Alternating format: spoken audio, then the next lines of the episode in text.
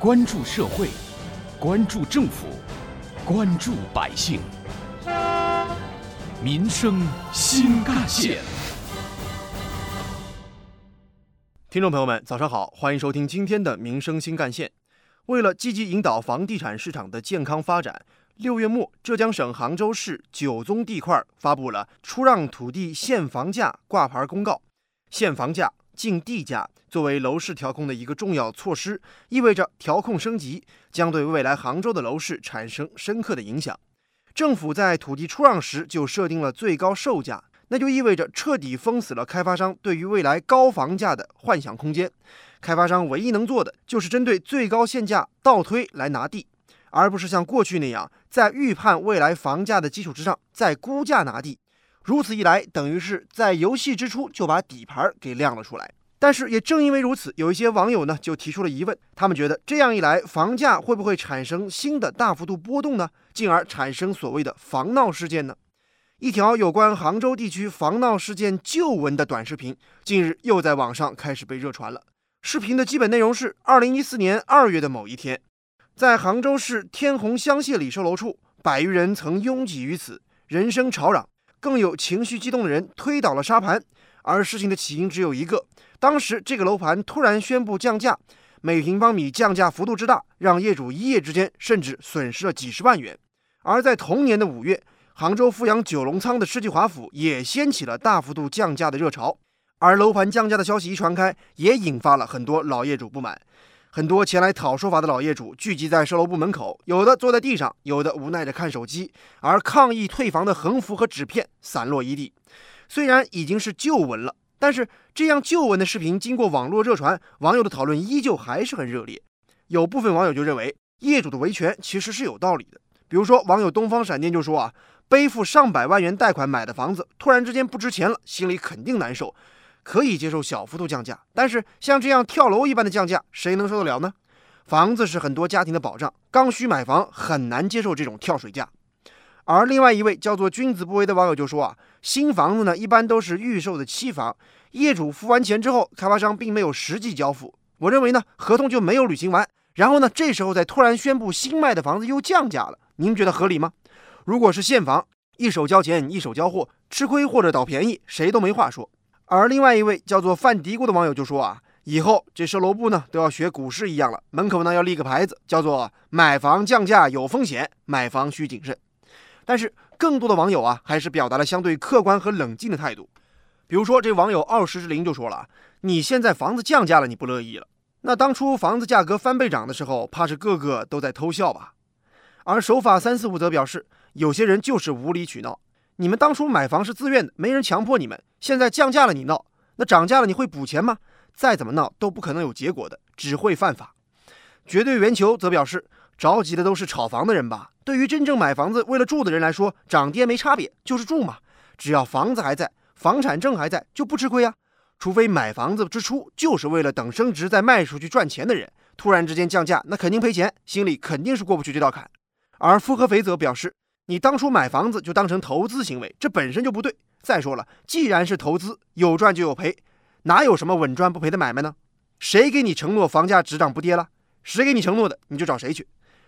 有的人甚至还敢用断供来威胁银行。你以为借钱投资失败就不用还钱了吗？这是典型的土匪无赖思想。因为买房之后价格下跌，大闹开发商售楼处的业主就是典型的房闹。说起房闹们的劣迹，细数一下，仅仅在浙江地区还就有不少。比如，早在2012年5月，杭州昆仑天籁、四季公馆、丽景英俊发生了三起房闹事件。老业主们先是拉横幅、送花圈、静坐，甚至有人结伴爬上了写字楼楼顶，威胁开发商退款。2014年，还有杭州市天虹香榭里和杭州富阳九龙仓世纪华府。再到2018年8月。再有滨江新希望新城、未来海岸的一期业主房闹事件等等，似乎不少买房的人已经忘了房子是用来住的，不是用来炒的这么一个简单的道理了。当我们购买的商品房降价的时候，那么在高价格买入的业主到底应不应该或者有没有权利得到保护呢？如果说需要被保护的话，法律依据何在？事实依据又是什么呢？有关这个话题，记者采访到了浙江泽大律师事务所执行主任钱良律师，听听他的观点是什么。那么在这里，其实我们要谈的并不是法律问题，因为大家冷静的看待这个问题，都知道从法律的角度而言，对于商品房，它是一种不动产商品，它的价格有所变化，涨或者跌都是正常的，在法律上没有什么可多谈的。所以，我们今天要谈的是一个商业伦理。什么叫商业伦理？商业伦理指的是最基本的原则是公平和诚信。钱律师认为，无理取闹本身就是僭越法律规定的行为，而究其原因，其实就是某些购房者心中的预期没达到，心理不平衡。可以看到，在商品房楼盘降价之后，老业主的情绪会显得非常的激动，他们认为他们受到了损失。但在这里，我们从商业伦理的角度上来说，这样的诉求至少是不理性的，因为我们在买入一个商品房的时候，都知道它本身是具有商品的属性。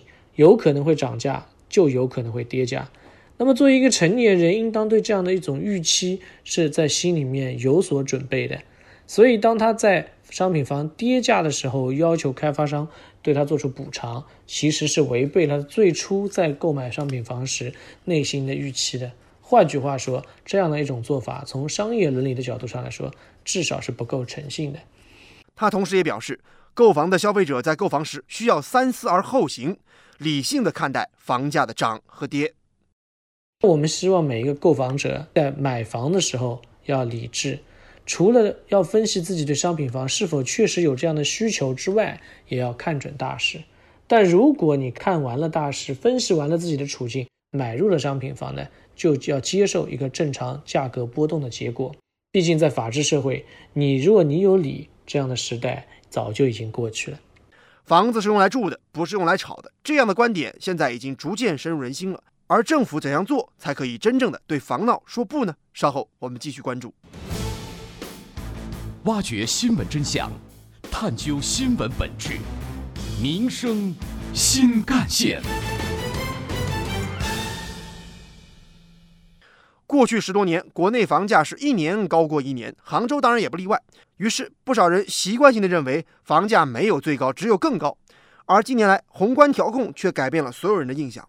事实上，一些购房者不是按价值来投资的，他们是按照情绪来判断的。打个比方，只要有人花两万块钱每平米买了房，我们就理所当然的认为自己只要能在附近花一万九千块买房，就无比的合算。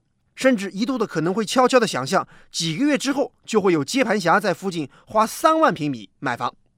正如美国麻省理工学院行为经济学教授丹·艾瑞里得出的可怕结论，他说：“人们的行为和决策常常偏离理性。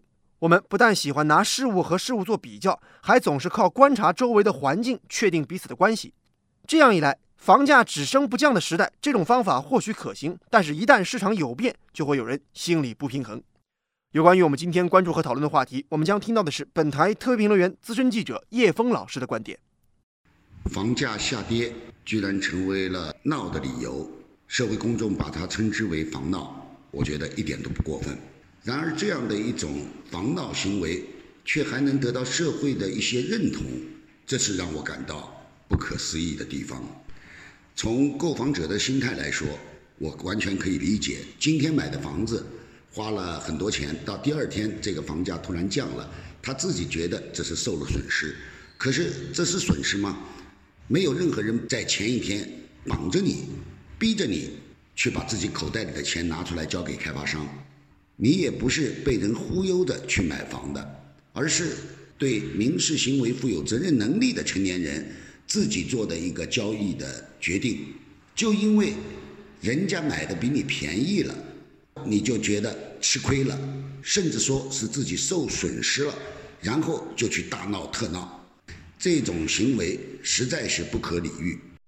试想，你去买过一个商品，比如你去吃一碗面条，花了二十块钱，但是突然有一天这家面店说我要搞活动，要降价促销，卖到十八块的时候。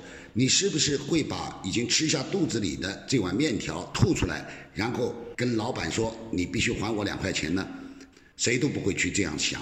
虽然房价和面价有着数额上的差异，但在本质上是完全一样的。这样的一件事情，其实就应该用常识去解读，而不是用我吃亏了的这种见不得别人好，只考虑自己利益的这样的一种行为。事实上，防闹的这批人，他并不是心智不全的，就是被利益所绑架。